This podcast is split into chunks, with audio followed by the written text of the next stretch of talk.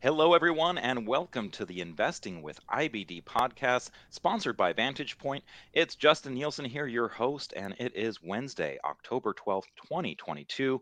And as always, I have joining me Arusha Peiris. He's a portfolio manager at O'Neil Global Advisors. How you doing, Arusha? I'm doing well, Justin. Yeah, despite the market, which is always just hanging in there as well as you could. Sure. And you know what? This is going to be Portfolio Managers Squared, because we also, as our special guest, we have another O'Neil Global Advisors portfolio manager, my good friend Charles Harris. How are you doing, Charles? Hey, I'm great. Thanks for having me, guys. Oh, absolutely. So Charles and I go way back.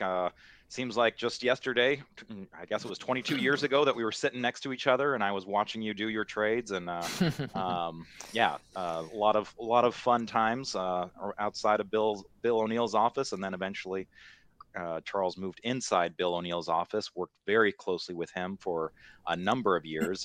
Gosh, how many studies have you been involved with, and model books, over the years? A lot.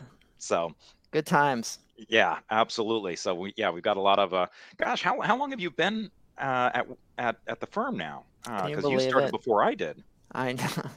And I just celebrated 25 years. So I started September '95. September '95. Okay, so you had 2 years on me. So like 27 years now, right? Yeah. Wow. Amazing. I never thought it would turn into this, but I feel pretty fortunate. You know, it's been a great place to be. I never. You know, when I first started, I thought I'd be an analyst, you know, like a buy side firm or sell side firm. Like I got my CFA, like that was the intention. Yeah. But then I got the trading bug and managed to make a few bucks and turn into this. So I feel pretty happy, pretty fortunate. Yeah, and let's not forget that one of the reasons why Bill O'Neil tapped Charles Harris as a portfolio manager was after having a quadruple-digit percentage return in a year that kind of got his attention and said, "Hey, why don't you come do that for me?" So very successful career there. But let's see. You know, we've got a lot of learning lessons that we can talk about. But today, we're going to talk with Charles about these secondary indicators and how you have to beware of them, not put too much weight on them. You use them as a guide.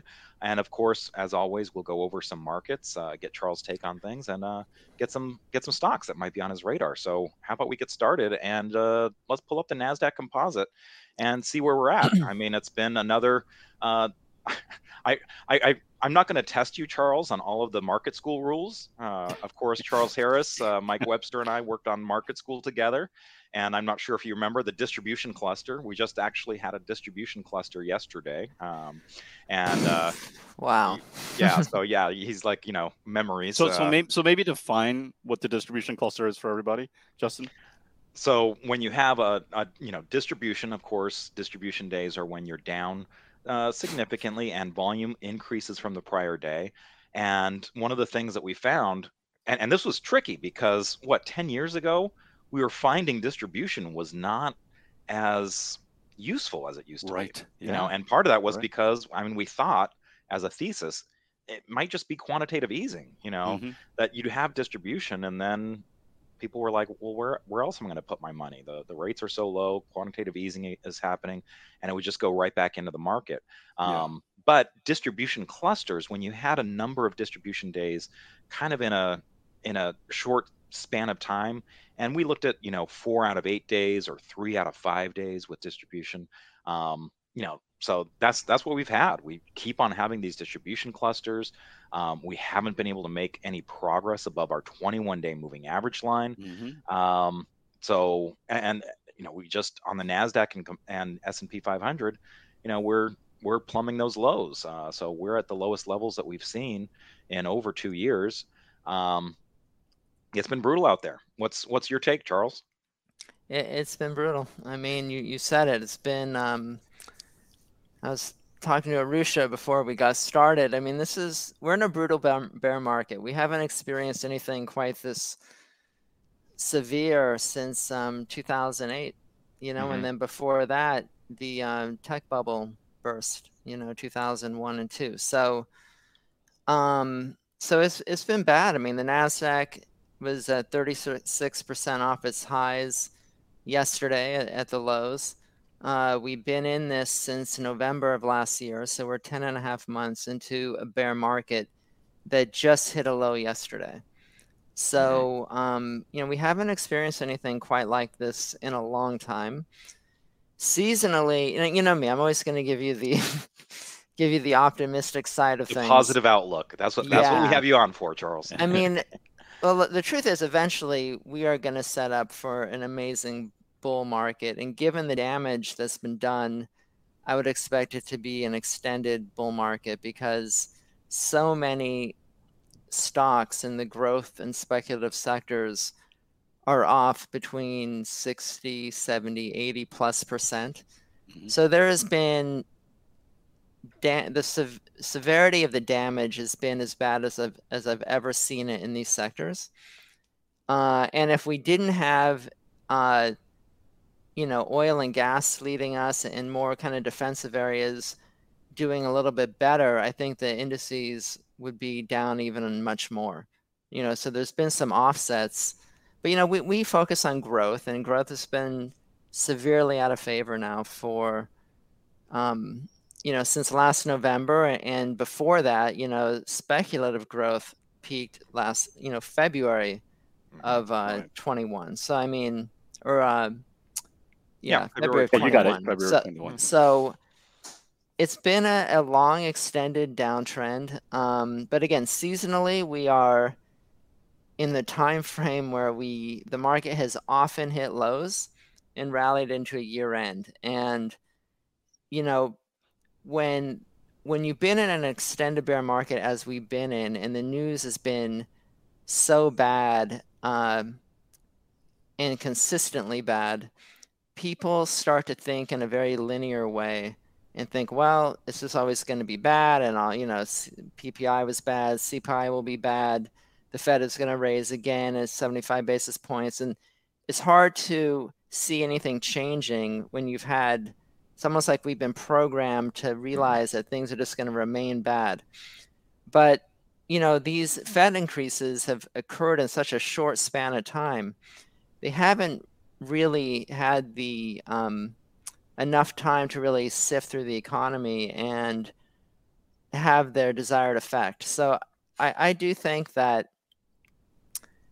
that the Fed will get a hold of this inflation that we've been in. And you have to remember, like, this inflation was induced, you know, kind of a post-COVID supply shock type of situation that hasn't been, you know, we haven't had severe inflation for like 5 or 6 or 7 years.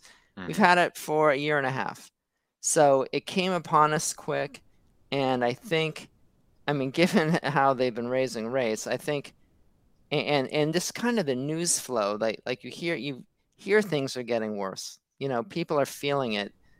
I think a little bit of good news on that front, and they don't have. I'm not saying the Fed needs to go into easing rates, but just the market. Yeah, the market perceiving though that they're getting a hold of inflation, and maybe we can start to, you know, not add to the rate hikes, I think could be enough to really get the market going again. So, you know, again, the market has been discounting, I think, a lot of this. And again, it's been very, very severe. And we haven't had any really, we've only had one trading opportunity this whole year. Right. And that was, you know, the June, July timeframe. We had, you know, mid-June to mid-August, mid-July. Maybe a little bit in March. Very, very short, though. Very, very short. Right. Yeah. So, both of them really very short. Yeah. Well, at least we had a couple months mid-June, you know, through, I guess it was August. Yep. Yeah. I mean, the indexes peaked on August 16th, but, you know, there was a little bit of chop back and forth at the beginning of July. And it was also a little bit tough in that the things that were working at first were really things just coming off the bottom. Yeah. And it was your Shopify's, your anything that was down 80% or more. I mean, that seemed like what was driving. Yeah. No, we haven't really had a we haven't had a tradable rally where we could trade base breakouts. You know, there's been a few. There's been a few, like things that are still on my watch list that have been coming off with the market but are holding up relatively well compared to other stocks. You know, I think we're going to talk about them later in the podcast, but like Celsius or Shockwave, stocks like that, you know, there are maybe opportunities to trade those. But it's been, you know, what we want when the market turns is a good number of stocks that are setting up. And, you know, that hasn't been the case unless you're focused on the energy sector. Well, if you're waiting for a lot of stocks, a good amount of stocks to set up, it could be a lot longer. Oh, right? It's going to be... It could be like 6 to 8 weeks for these stocks to build bases, right? The earliest, maybe. Well, when the market bottomed in 2009, right? So we hit the financial crisis lows in March of 2009. There was nothing to buy. There was like a handful. Like Green Mountain Coffee was one of them that actually broke out right around that time frame. But it took about 4 months before there were a lot of stocks that were actually setting up, because it took about 4 months for these stocks to build the right side of their bases. Yeah. So the market can stop going down. Well, it will stop going down well before there's going to be a lot of new merchandise to buy in the growth sector, because there haven't been any IPOs, right? That market, the IPO market, that was a 2021 thing. Yeah, it's been completely shut down this year.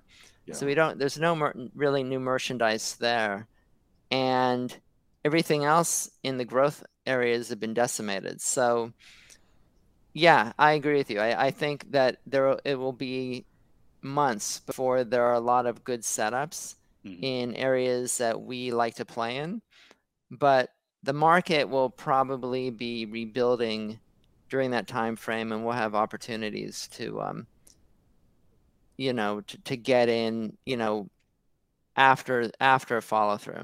Yeah, I don't anticipate seeing a lot of stuff to buy when we finally get a follow through day, assuming we get one, you know, early in a new rally. But we're nowhere near a new rally. We're just nowhere near it. I mean, theoretically, you can get a follow through day, you know, within a week, right? Yeah, 4 days. So we can get one next week, perhaps. But but I don't know. I'm going to be optimistic though, and say that this kind of action in mid-October, I feel like I've been here a million times before, and so I think it's possible we can get a rally. I mean, I feel like the market in many ways is very washed out. And there are many of the contra indicators that I focus on that we're going to talk about that are, you know, kind of expressing very oversold, kind of one-sided, you know, everything's kind of on one side of the boat now. So I think, you know, it won't take much of a catalyst to get us moving. But that said, and that's, I think, the whole point of the second segment is going to be, don't over-rely on these indicators, because they've really been given false indications the entire year. And I've been anticipatory based on these indicators, kind of trying to get in early. And it's only led me to losses. So you have to be careful. Well, and, you know, one thing I just want to mention on the 2009, because, again, you're kind of, you know, you keep on saying, Charles, that this is, the last time we had something of this severity was in the 2008 financial crisis. What was interesting coming out of that, while July was when things were finally kind of doing your traditional breakouts, this was one of the first times I saw Bill buying things underneath the 200-day moving average line. And buying stocks, yeah. And that was in March of 2009, but they were still relative strength leaders. You know, these were the stocks that didn't undercut their lows when the market was undercutting its lows. So you had stocks like Apple, Priceline, Baidu, you know, Chipotle, CMG. You know, there were a number of these stocks that they were looking very different from the market in terms of how they were holding up, and That's what Bill keyed in on. So yeah, they weren't the traditional buy points, but there were some stocks out there for at least those first few months. But it was really driven by your Ford and your Bank of America and your Citigroup that had gotten killed down to $1. You know, a lot of these were trading single digits that were bouncing, and when they bounced, it was like, oh, you had a couple 100% moves on some of these big cap stocks. That's an excellent point, Justin, and I actually spoke about that on another podcast recently. That you don't necessarily have to wait months before you get a traditional, you know, cup with handle breakout or double bottom or what have you. You know, if you want to try to screen for stocks, as you mentioned, that that showed relative strength during this market downturn and did not have new lows when the market hit new lows. And you know, you can measure that with relative strength. You can look for stocks where the AD line, advanced decline line, or accumulation distribution is you know, showing strength. You know, fundamentally sound companies. So yeah, you're going to get spots to enter these stocks earlier, but you still want to enter them when they're starting to move up as opposed to sideways or going down. So you'll see, like, you know, like when Apple began to move up following the kind of 09 devastation, it was holding up better, did not hit a new low, and it was breaking out of little base areas down near the bottom of the base. So at least you kind of had something visual that you could play off of. Yeah. So yeah. And it was the leader. It was the plus three. Yeah, the shakeout plus 3 rule. Yeah. Right. Yeah. But it was also the clear leader in the market too, right? So, I mean, that was the other thing. They were still growing dramatically, and so it was. If Apple wasn't going to work at that time, you know, the markets were really bad. Well, I always feel like the clear leader is so much more obvious after the fact, right? That's true, but yeah, you're right on that. But when you were looking at the relative strength, they still had the numbers. Yes, like it did have right, that. And it was the big kind of liquid leader of the time. Right, absolutely. Now, maybe Green Mountain Coffee Roasters was kind of one of the newer stocks, you know, that Charles was getting into, but Apple was known kind of as kind of the key institutional leader for a number of years at that point. Mm-hmm. Mm-hmm. And it had, I think it fell 56% or something like that, somewhere in the mid 50s during that financial crisis. So it got hit incredibly hard too. So yeah. That's what the market did. I mean, the market was down 57%. Exactly. And that's why I think the devastation this time around is as bad or even worse, because the NASDAQ's only down 36%. But, you know, I was kind of making a list of some of the past leadership. Nvidia, 66% off its highs at its lows. PayPal, 78%. Square, 82%. Zoom, 88%. Tesla, 50%, Amazon, 46%, Shopify, 86%. I mean, this is like when you say severity, this is. I mean, it doesn't. I mean, these aren't stock. Most of these stocks are stocks that have earnings. You know, they actually make money. Maybe the PEs are very, very inflated, but they're not pure speculative stocks. You know that aren't expected to have earnings for a decade. You know, I mean, these are stocks that actually make money, at least most of them, you know, like a PayPal or an Amazon or a Square, or Nvidia. So, I mean, there's been an incredible amount of damage, and eventually the market is going to bottom. And again, we've had the speed and kind of the cadence of the rate hikes this year has been extreme. I mean, I don't really actually ever remember a period where there were rate hikes this many, and you know, 75 basis points is a pretty big hike. Yeah. to do 3 or 4 in a row. I don't actually remember anything like that in the past. So, so it's going to have an effect. And I think the stocks are reflecting, you know, reflecting this. And I would like to think that when they're down 60, 70, 80%, that they've discounted a lot of what's going on. But you know, listen, I've only been wrong so far, so eventually I'll be right. But yeah, I mean, I think this is a time to be very defensive, be out of the market. You know, in our firm accounts, you know, we're pretty much out of the market, you know, and just waiting. And right. And what do? And we thankfully, we have a discipline, and that is wait for a follow-through day. And so just wait for a follow-through day. I mean, the beauty of that technique is that it will keep you out of the worst periods of an extended bear market when you think it can't get worse, and it just keeps getting worse.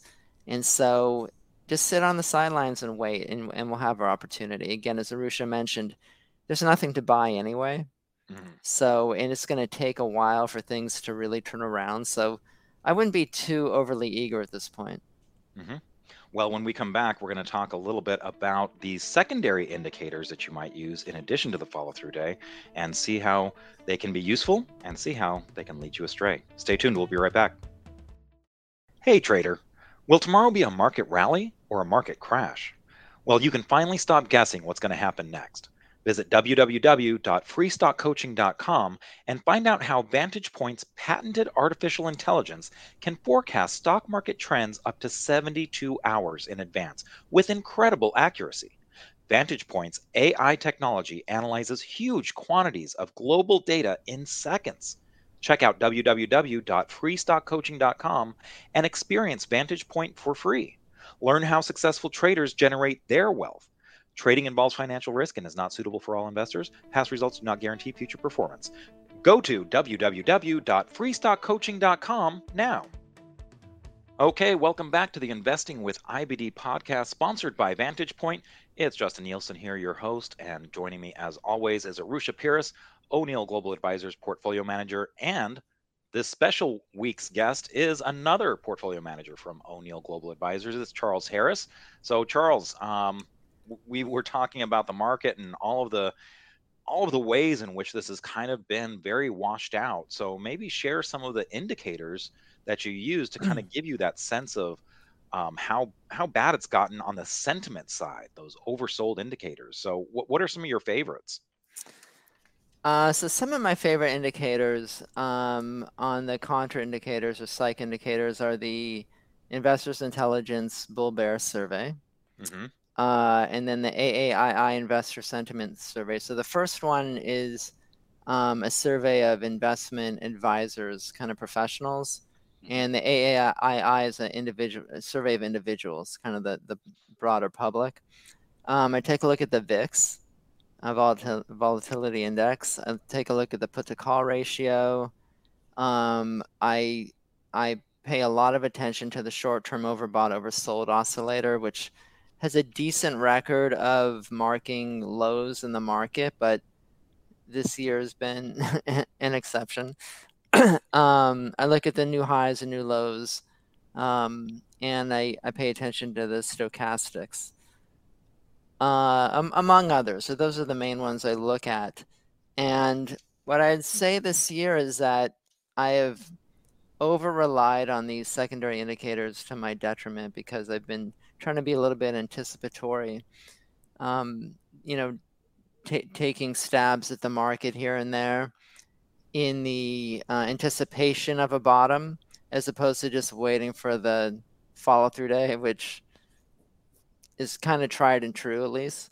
Mm-hmm. And this year has been tough for me, because it's these secondary indicators have not really worked. The market, again, the market hit new lows just yesterday. But if you look at many of these measures this year, they have the market has been very oversold by many measures the entire year. I mean, I was saying back in January, February, like, oh my God, we're way oversold. Right. And yet, you know, we've been going down for another, you know, 9 months, right? Mm-hmm. From you know, we're 10 months. So it's been, you know, I think the message or the lesson is they're called secondary indicators for a reason. You don't want to put, you know, use them, but use them in conjunction with the follow-through day, or at least use them with the knowledge that they aren't always going to be accurate. And you can be, you know, you can be right within a week, but in that 1 week, you can lose 20%, right? So, you know, it's hard to time, but, you know, maybe we can go through a few examples and I can show you how usually they do a pretty good job. And so, you know, again, we spoke about in the first segment that we're in a bear market that is, we haven't experienced this kind of bear market in a long time. You know, it's been since 2008, 2009. So it's been, what, 12 years since we've been in this serious a bear market, whereas all the other corrections we've had since then have been either much faster to resolve or not as severe on the downside, but a little more extended to play out, like 2015, 16 kind of time frame, where it was just kind of, you know, you wear them out instead of scare them out. This, I think, has been a combination of both. I mean, it's been, it's wearing us out and it's scaring us out.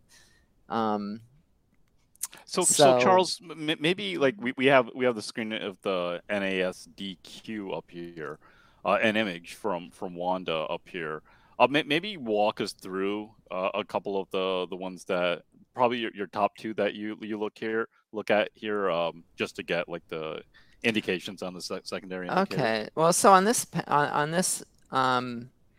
image, the top panel is the put to call ratio, and we see a spike back in the, it looks like the June time period. So that first kind of low where that started that tradable rally. Yeah. We see a spike up to about 1.25 or so, 1.25. Right.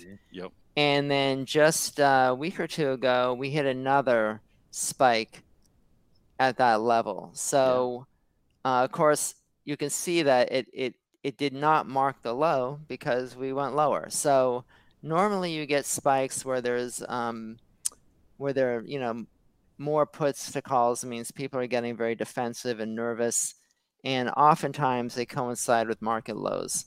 This year hasn't quite again matched up.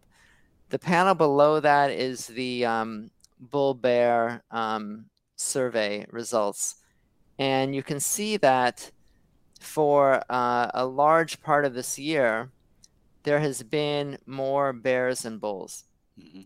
And that's pretty rare. You don't go through long periods of time where that occurs, unless you're in a severe bear market, and which is what we're in. It's in most of the bear markets or the corrections we've had over the past 10 or 12 years where the market was down, you know, more like in the 20, 25% range. Yeah. Or, you know, or high teens. You never saw the bears exceed the bulls. Or if they did, I mean, those crossovers are so rare. They're very rare. Once every few years it would cross over maybe once, right? And yet this year we've had week after week after week where bears have exceeded bulls. So, you know, that's really just informing us that we've been in something really different. Now, the panel below that is the short-term overbought, oversold oscillator. Now, I thought this was really interesting. The back in January 27th, so that was that low that you're pointing to right now. Yeah. The NASDAQ hit a low of 1897, minus 1897. That is the lowest it had ever been in the history of the NASDAQ. Wow. So it's ridiculous. And yet that was in January. Yeah. And, you know, and that did mark a kind of, I think, a short-term bounce, but it wasn't really tradable. You know, interestingly, the second worst reading was October 28th of 87. Where it was a minus 1714. Wow. That was the low of the market in the 87 crash. So that was the low point. So In 87, that spike down actually did mark the low. Yeah. So I was kind of optimistic that, oh, look, we have another, you know, historical spike down, never happened before. Yep. The market's going to recover, and yet this time around it didn't. And keep in mind that the 87 crash was a very short bear market. I mean, it was a crash. Yep. And then it took a number of years to kind of come back, but, you know, it hit a low and then it worked its way back up.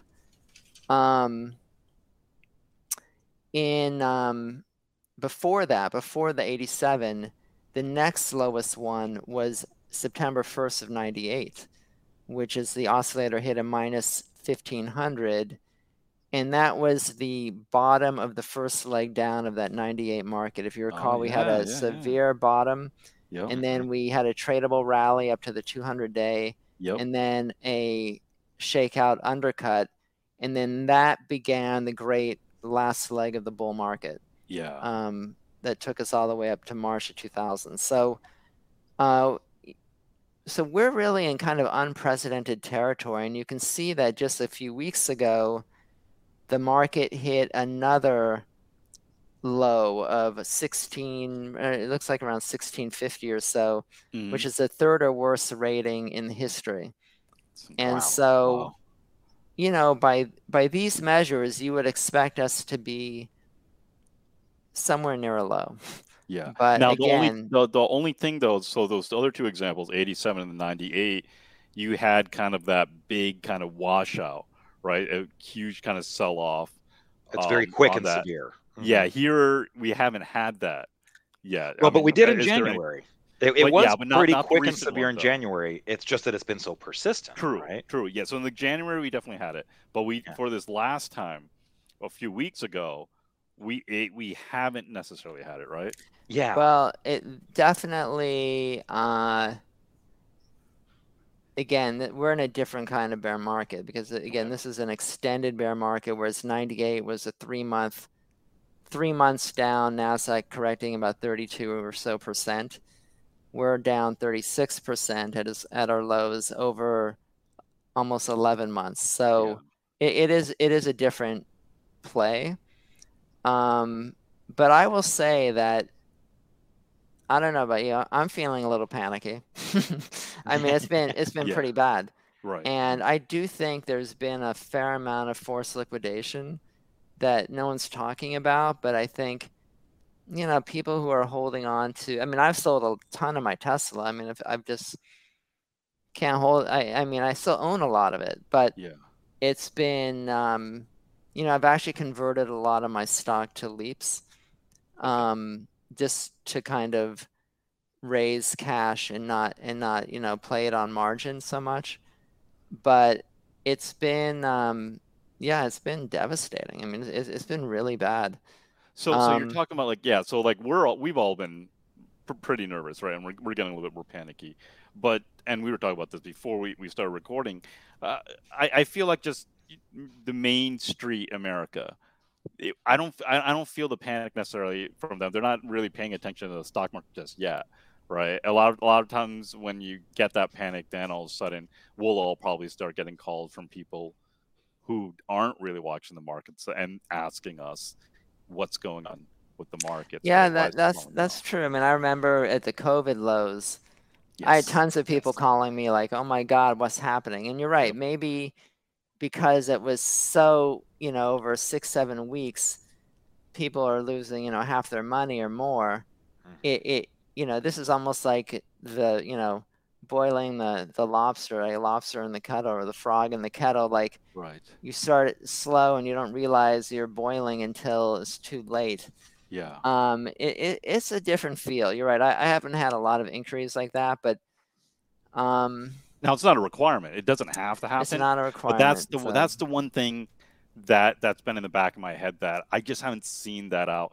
And like everywhere you turn, like any TV channel you turn on or whatever, they're just talking about the market and everything blowing up everywhere, right? I don't know. I almost feel like people have given up though, because let's just pretend that you're in the market and you're holding like an ARC fund, like that I lost a ton of money on when I went in early in the year. Right. I never dreamed. I thought they were probably near the lows, right? They're already down 50%. You know, I took like 20% losses on them, and they went down another 50%, right? So, I mean, if you're in speculative areas and decided not to sell, if you're not panicking now when you're down 80%, then I think you've probably given up, and you're like, well, whatever, it's not all my money, and I'm, you know what I mean? Like, I'm down this much.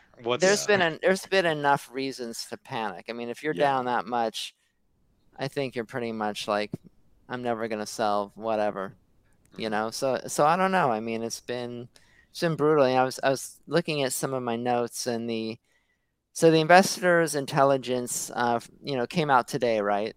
Yeah. And bulls were at 25%, bears were at 44.1%, which is a very extreme reading. The spread is a negative 19.1%. That's the largest spread since 2009. So, you know, these are like readings that you get at the bottom of major bear markets. You know, you never know. I mean, if you maybe, Arusha, you want to pull up maybe a monthly of the bears. And if you see that, and you can kind of see one reason why I pay attention to these indicators. When you put up the chart, I'll show you what I'm talking about. Yeah, we have a little transition time here. Okay. I just want to mention that for people that are maybe not watching the video that are listening to this, if you want to see these charts, they are available on the video portion. You can get that at investors.com/podcast and see these charts and the panels that Charles was talking about. But here we go. Now we've got the MarketSmith chart up. And by the way, you can also, most of those that Charles was going over, he was going over them on Wanda. You can get most of those by typing in NASDQ on MarketSmith as well. So the put call ratio isn't on that panel, but you can get that elsewhere. And I can also show you some areas on investors.com where you can get those. There's the psychological indicators that you can get, you know, under the market trend. But go ahead, Charles. You can get the bulls and bears. The bulls, bears, so you can get, right? You can see those crossovers. It's nice because it's got a red line and a green line. You know, the put call ratio, and so Charles, why don't you go ahead and talk about this chart here that we're looking at again on MarketSmith. This is 0 BEAR, 0 bear, and this is a monthly chart. So this is seeing. So this is showing the readings of the bearish advisors on this survey, and you know, there were some very, very extreme readings during the 2008 period, right? And that was, you know, the financial crisis, you know, really a global meltdown. I don't feel like I'm going to even use that as a comparison, because I don't think we're in anything like that. I mean, certainly the fundamentals, in my opinion, don't warrant that. I mean, you know, we've pretty much record employment. The economy is still has been strong, even though it's hopefully slowing, so that inflation slows. You know, really the only main thing that's killing us right now is inflation, really. And you know, the whole disruption in the supply chain. But if you look at, you know, some of the other readings, so in the September 2011, we hit at 46.3%. We're currently at 44.1%. So we're pretty much there. That marked the market low. In September 2011, that was a low in the market. Then the next reading, global recession fears were going on at that point. You had the Greek debt crisis, right? But what was interesting is you didn't actually have your follow-through day that worked until December 20th of that year, 2011. So, you know, you kind of slopped around a little bit after that low. So, but that was the low. I mean the spike in bearishness coincided with the low in the market, and then it took some time, I guess, to come out of it, but at least you weren't going down further, and there are probably things you could start building your watch list and maybe start, you know, the trend started to be on your side, or at least not against you. January 2016, we had a spike up to 39.8, so we're higher than that now. Mm-hmm. That also marked a market low. Didn't go lower from there. The market continued to rally up and, you know, in a bull phase. Then we had the 34.6% spike in December 2018, also coincided with a low in the market, and a bull market after that. And then in February 2020, so that was right around, that was the COVID low, right? Yes. Yeah. So that was 41.7%. So we're higher than that now, and that also marked the low of the market. And then more recently, just back in May, we hit 44.1%. So we're right back at that level. Wow. And that was the one instance where you didn't get a market low. You did get the beginning of a tradable rally, though, right? So, so we're right at these levels where, you know, in the past 5 times, we've either hit a definitive market bottom or at least a tradable rally. Mm-hmm. And again, this is also coinciding with a low in the stochastics. You know, we haven't been this low in the stochastics since 2008, and before that, 2002. You know, we have all these, the AAII survey has been very, very negative, you know, bullish readings in the teens to 20s, and bearish readings in the like 50 to 60%. So when, again, everyone's kind of on one side of the boat and expecting the worst. And so that might set us up for an opportunity, but again, we should wait for the follow-through day, because, you know, all these indicators are saying, hey, we're near a low, like, go for it. But the market has not been cooperating, and who knows? I mean, it can get a lot worse in the short term and say, oh, well, I was off by a week, but you can get creamed in that week. Yeah, so, I mean, like, if you go back, like, to like March of 2008, you know, that was getting up to a high of 44.70. Just like you were saying, Charles, you had here, you maybe it was like a short-term low, you know, in hindsight, but then it went up to that 64.40, right? Oh, so, yeah, no, that was really like good point. Insane, yeah. So yeah, again, use these as kind of to inform you of what might be happening, but play it safe and wait for a follow-through day, because the follow-through day consistently has worked with every major market turn. It's not going to get you in on the bottom day, but it's not designed to. It's designed to get you into the market when the trend is your friend, or at least there's that possibility. And, you know, it's a way to get in prudently without risking too much. Mm-hmm.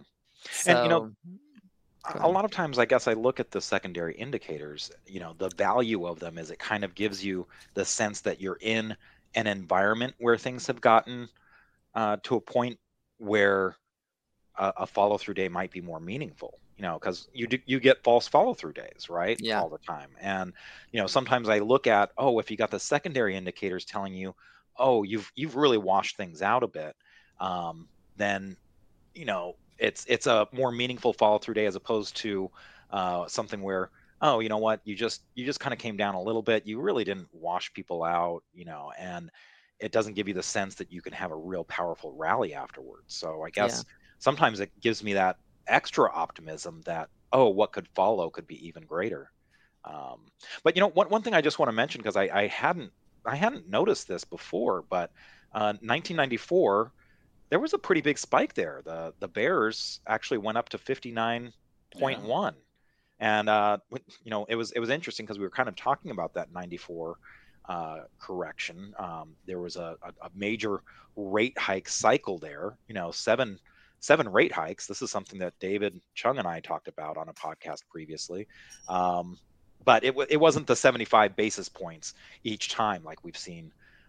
This time around, it kind of ended with that 75 basis points and then another 50. But what do you make of that? You know, that wasn't a very severe downturn in 94. You mentioned that it was just 14% of a correction. So I was actually using, I actually tweeted about this, and I was wrong, but I was using 94 as a precedent for this time period just based on the interest rate hike cycle, which again started slow with 3 quarter-point hikes and then two 50 basis point hikes and then ended with a 75 basis point.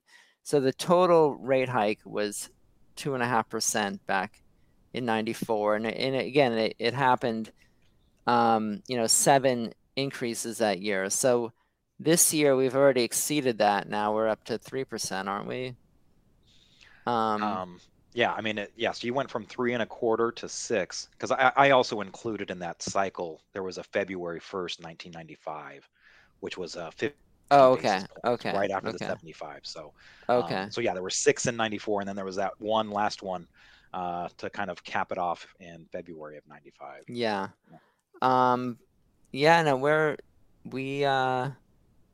I thought, as we mentioned, off air, conditions were different back then. The 94 bear market was is much less severe, just down 14% on NASDAQ. From high to low was just 3 to 4 months. Interestingly, though, one thing I did when I'm kind of looking for precedents and looking for market precedents, the other part of that isn't just looking at, well, how did the market behave, but what were the stocks that came out of those periods? And two of the stocks that came out of those periods, one was Cisco. So Cisco was a gigantic market leader going into 94. Like from 91 to 94, it was up, I don't know, let's just say 500%. It was up a lot. I'm not sure. Yeah, it was in the thousands. It was up a lot. Yeah. And then it had about a 50% correction during 94. And it came back to lead again. So very long base. A long base, rounded out. It actually hit a low after the market hit a low. Interestingly, yeah. But I printed that chart out just to kind of inform me of, well, how did it act? And it gave you many opportunities to get in before it actually broke out of a cup with handle. But it took a long time after the follow-through day to actually break out of a full-on cup with handle. So you're going to have time with some of these. And I still have a big position in Tesla, which is looking terrible. But maybe that's going to be kind of like a Cisco, down 50% and eventually build a base. And maybe some point next year, it actually completes the base and is, maybe up near the 300 or 400 range, closer to new highs where it gives you a proper setup. But the other stock that broke out in 94 was Ascend, which was one of the greatest model book stocks of all time. Right. And so it had IPO'd, and it was bucking the trend.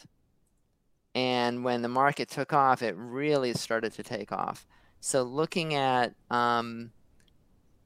looking for merchandise like Ascend that this seems to be bucking the trend and doing better, that's where my focus on like Shockwave or Celsius comes in, because these are kind of newer stocks that people haven't heard of. And, I don't know that the market opportunity is the same as like an Ascend. Ascend was in the networking space at a time when, as was Cisco, and Cisco. And this is at the, the kind of the beginning of the internet, like when things are really starting to grow. So they were like really in the right place at the right time. So I don't know that the market opportunity is similar with some of these other stocks we're looking at today, but there's a lot of things happening, in the world, with AI and electric vehicles and biotech that are going to have huge markets. So there's going to be another stock like that that's going to come out of here. So that's really what I think where you want to screen is for stocks that are showing incredible relative strength in this market weakness, and are the first ones to come out that have really great total addressable markets and they're leaders in their space. Well, and I should say before you transition, Justin, I should say that we own both Celsius Holdings and Shockwave Medical in some O'Neil funds. Yes, good point. So good disclosure. But when we come back, we'll talk a little bit more about some of the stocks that might be on Charles' radar, and maybe we'll get some more disclosures from Arusha that as well. Stay tuned. We'll be right back. Stock market have you nervous with massive fluctuations? With the impact of inflation and the upcoming midterm elections, it's virtually impossible to guess what will happen next. But with Vantage Point, you won't have to guess. Visit www.freestockcoaching.com to find out how you can forecast market trend changes with up to 87.4% proven accuracy. That's right, 87.4%. Visit www.freestockcoaching.com and find the consistency and confidence you've been looking for in your trading. No more guessing when to get in or out of a trade. Protect your hard-earned capital with Vantage Point.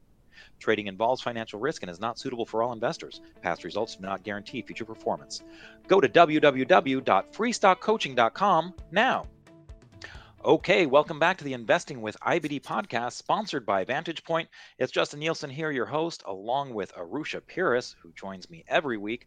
He's an O'Neil Global Advisors portfolio manager, and we're lucky enough to have another O'Neil Global Advisors portfolio manager, Charles Harris, joining us on the show this week. And Charles, you were talking about some of the stocks that, you know, could be setting up, maybe have those strong relative strength characteristics.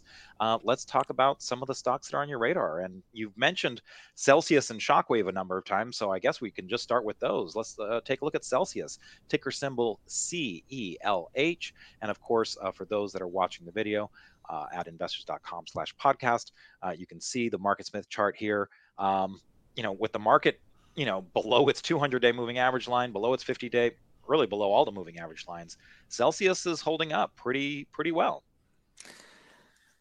Yeah, I mean, like it's come down with the market like everything else, but you know, given that it broke out during that kind of tradable rally, and it's pulling back with the market, I think it's holding in there much better than most. It's a high PE stocks. I mean, it's a speculative stock, but with it's in kind of an industry I would consider it's a little bit faddish in a way, you know, with that kind of energy drinks, Monster, and what's the other one? Red Bull. Red Bull, yeah. But I actually tried the drink. It's actually pretty good. I think that their marketing is great. I think it's a good product, and fundamentally, importantly, they have a agreement, a distribution agreement with Pepsi. And there's also been talk that Pepsi might acquire them or have a stake or take a stake. So I mean, it's so similar to Monster, like 15 years ago, right? Where Coke and Monster kind of got the distribution kind of down. And And this is a, you know, a small cap compared to you know, those other ones. So well, back before it turned its name to Monster, and when it was still Hansen Natural, it was a small cap. It's small, and it turned into something really big. So I mean, I think there's potential here. Relative strength is great. I think it's got a good story. They should have triple-digit earnings going forward.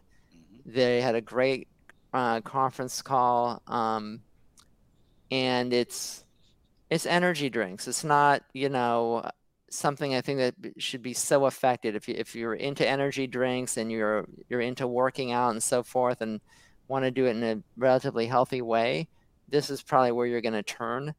And so I like it. I think it's, you know, when the pressure of the market comes off, these are the stocks that should do well and maybe be new leadership. So that's what I'm looking at. I'm not saying you have to be involved with it now, but this should be on your watch list, waiting for the pressure of the market to come off, waiting for a follow-through day. And this might be one of those that gives you an opportunity once that happens. Yeah, I mean, it potentially could put in, it's 23% off its highs right now. Maybe it puts in a cup here. It has that strong prior uptrend. Maybe it sets up for the the fall through day and the next rally. And I mean, I think one difference with this is energy drink, but it also, I guess, burns calories too. I think that's their kind of shtick here, right? That's the marketing. I read through all that. I mean, who knows?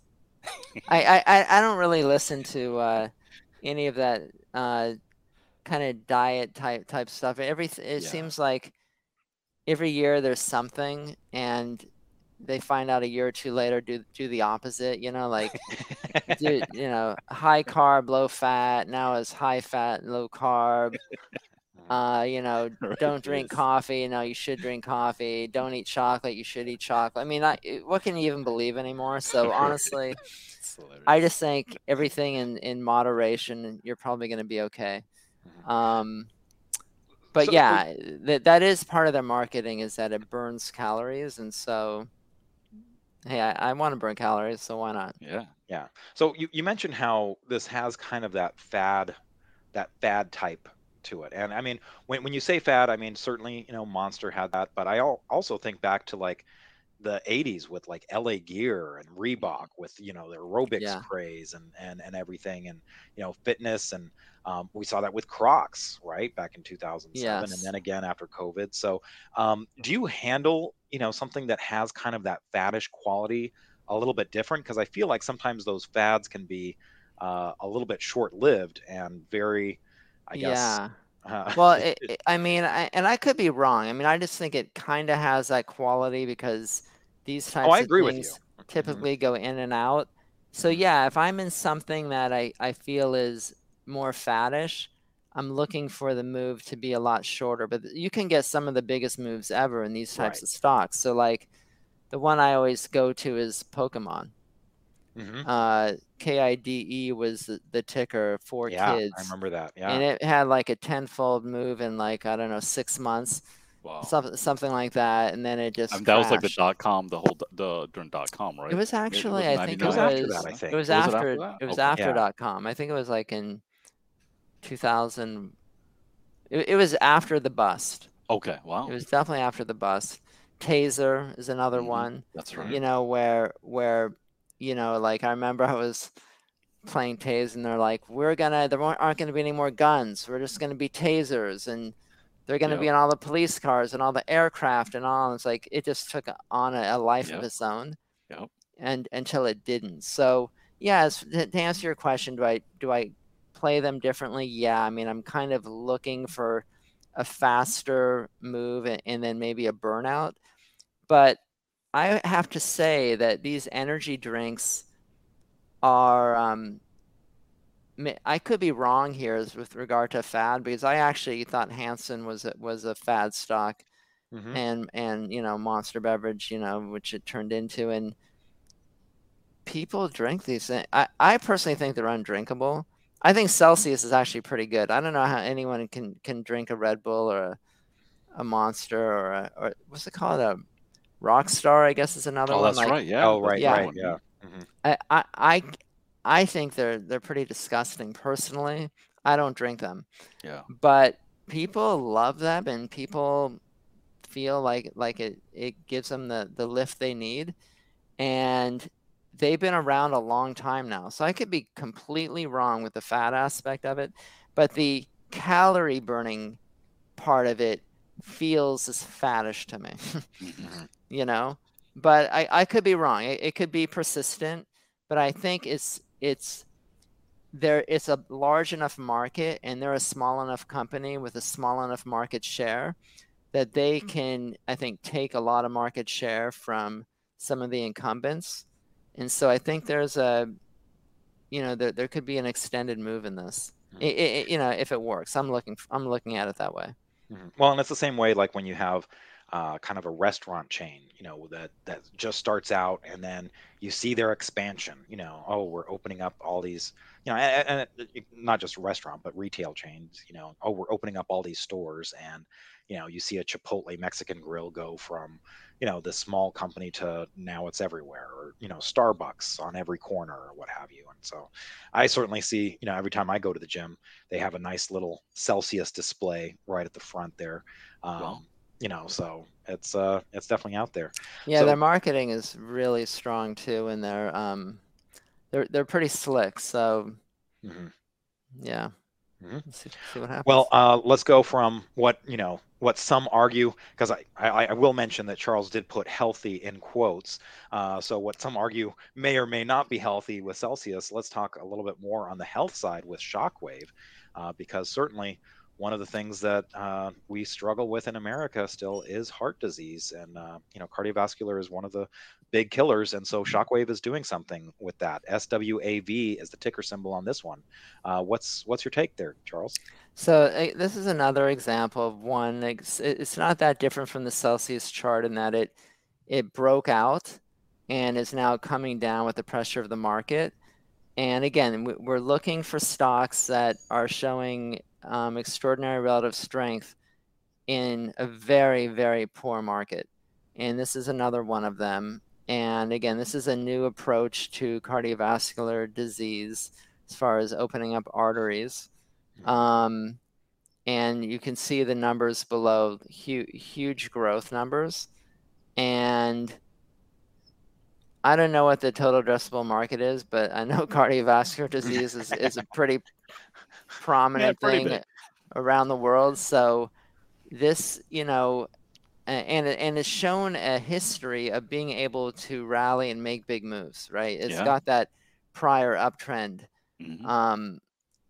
So, you know, you combine the relative strength in a very poor market with the fundamentals and with a history of being able to move. And, you know, these are the stocks that I want to look for to lead in the next bull market when it gets here. So, you know, these are how, you know, the types of stocks I screen for. Yeah, so this is it's working on well, pattern recognition's picking up a consolidation right now, a little bit below the 50-day moving average, but yeah, overall, I mean, this is a chart that really sticks out versus pretty much all of the other stocks in the market. Yeah, I mean, look, this pullback in the NASDAQ has been extreme. Right. I mean, it's been bad. So, you know, if you're a little bit under the 50-day, but you're still well below the pivot and well above the pivot, I mean, that's like that's pretty amazing, given that your market's at new lows. Right. So, well, and that's where, you know, you put that in the perspective of where it came from. The fact that it's held on to a lot of those gains. Yeah. Is pretty impressive. I mean, yes, this is a 22% correction, but look at how far it came. You know, it's still in the upper part. I mean, again, you look at that weekly chart or the monthly chart, and it's still way up there. Well, what's the NASDAQ down off its high? Now, I don't mean its all-time high, but the high in August. Oh, geez, you know, a lot. Yeah, a lot. Over 20%. Probably 20%, yeah. So if you're in a high beta stock that's off 22% and your index is also off 20-something%, that's you know, that's why the RS is high. I mean, that's showing you that, you know, I mean, you know, there are a lot of stocks off 30-40% or more just since the highs in August. So it's been brutal. And then you know, when I run screens, not a lot is showing up that I'm that excited about. There's a lot of stocks that are still in the oil gas sector that I just don't play. I mean, and I get why they're working. I guess I see oil prices are high.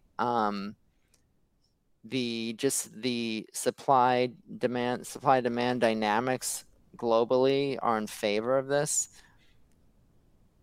But I also know, I don't know, I'm going to get a bunch of people tweeting me that I'm, you know, way ahead, but fossil fuels, it's not going to be a secular growth industry, in my opinion. We are converting to electricity and clean energy. I mean, that is a trend that every government around the world is adopting.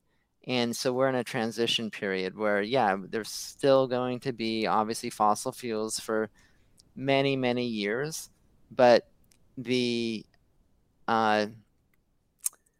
I think the story has been written that there's going to be a slow transition away from it. And so I don't want to play, for me, I don't want to play themes that I don't have a long-term belief in. Mm-hmm. I want to play themes that I have that I do have a long-term belief in, which is why I'm continuing to hold Tesla, which has been very bad to me this year, to be honest, as you know. It's been bad. Had a few great years and it's been brutal. Mm-hmm. But my enthusiasm and belief in the stock hasn't been hurt at all. I mean, to me, the news only is getting better, and there are more and more catalysts. And I understand that the pressure of the market is getting to Tesla along with almost every other stock. And so when that pressure comes off, and it will at some point, the stocks that have a true future are going to show. And so, you know, that's why I own Tesla. That's why I'm looking at Shockwave. I've actually been involved with Shockwave and Celsius during this time frame. I've been trading them. And I think that, you know, I don't know when we're going to hit the market low, but the secondary indicators are pointing to the fact that we should be somewhere near that. And the market just feels pretty washed out, but you know, who knows? Let's wait for that follow-through day. But I think these stocks that I believe have true futures will be the ones that perform well when that time comes. Well, maybe to transition from that kind of oil and gas and the old energy discussion, maybe you talk a little bit about the new energy with First Solar, ticker symbol FSLR. So certainly this is an area that has had moves in the past, very strong. Is it able to make another move? Is this one of those rare situations where it can come back? Again, another similar chart in a sense to those first two, Shockwave and Celsius, you know, stocks that have hit new highs recently and are pulling back with the pressure of the market. This one's actually really holding up well, sitting on that 50-day. And, you know, solar has been the world is converting to solar and wind and other clean forms of energy. And I think with the pressure of the market, people are almost forgetting about this huge bill that just got passed by the government, the Inflation Reduction Act, where there's a lot of kind of government support and subsidies and so forth for clean energy. And I think it's going to have its impact. And again, it's just a matter of time, I think, before this conversion, where more and more people are adopting these forms of energy. And you can just see it in the chart. You know, the relative strength is a 99. Mm-hmm. And the fact that it's holding up as well as it did in this terrible market, it's been a leader in the past, way in the past. As Justin and I were talking about it off air, I mean, I played it. That was the first move I played in it. And boy, it was a big, big winner. And it's gone through a 15-year dormant period, really. So maybe it shows leadership again, coming out of this bear market when that happens. So that's another one on my list. Yeah, I mean, it could be putting in a flat base here in the near future. I mean, it's only off 13%. I mean, I don't even consider it basing. To me, it's broken out and it's just in a pullback. Yeah. Okay. It's not even pulling back so much as it's letting that 10-week line just catch up with it. Yeah. Right. Letting it catch up with it. So. Yeah. And again, it's happening in the context of incredible weakness in the overall market. So, so we'll see. Not all the solar stocks are working. That Enphase was doing great, and it's come under a lot of pressure now. I think there was a downgrade in the past few days. I think I'm not 100% sure on that, but I think there was. this is a, you know, another great company kind of supporting solar. And, you know, maybe it comes out of this too. I mean, I usually don't pay too much attention to downgrades. Usually the effects are pretty short term, but we'll see. But I think this also belongs on a watch list. Mm-hmm. Well, I think you gave our listeners some good things to think about, and also just keeping an eye on those secondary indicators, but also waiting for the primary indicator, of course, being price and volume with those market indexes and the individual stocks showing the strength that we need to lead another future bull market cycle. So thanks a lot, Charles, for being with us again today. It was great seeing you, buddy. Thank you. Appreciate it. Great to see you guys. And I'm sure we'll see you again soon. We'll have you on because, hey, it's always fun having you. On the show next week, we are going to have Thomas Carr joining us. He is the founder and CEO of Befriend the Trend Trading. So I'm sure we'll be talking a little bit about trend spotting with him. So hope you join us for that. And thank you for joining us this week. We'll see you next time. Take care.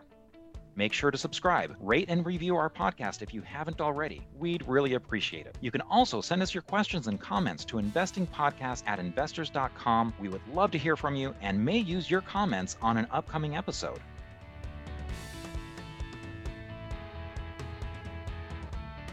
This podcast is for informational and educational purposes only, and nothing should be construed as a recommendation to buy, hold, or sell any securities.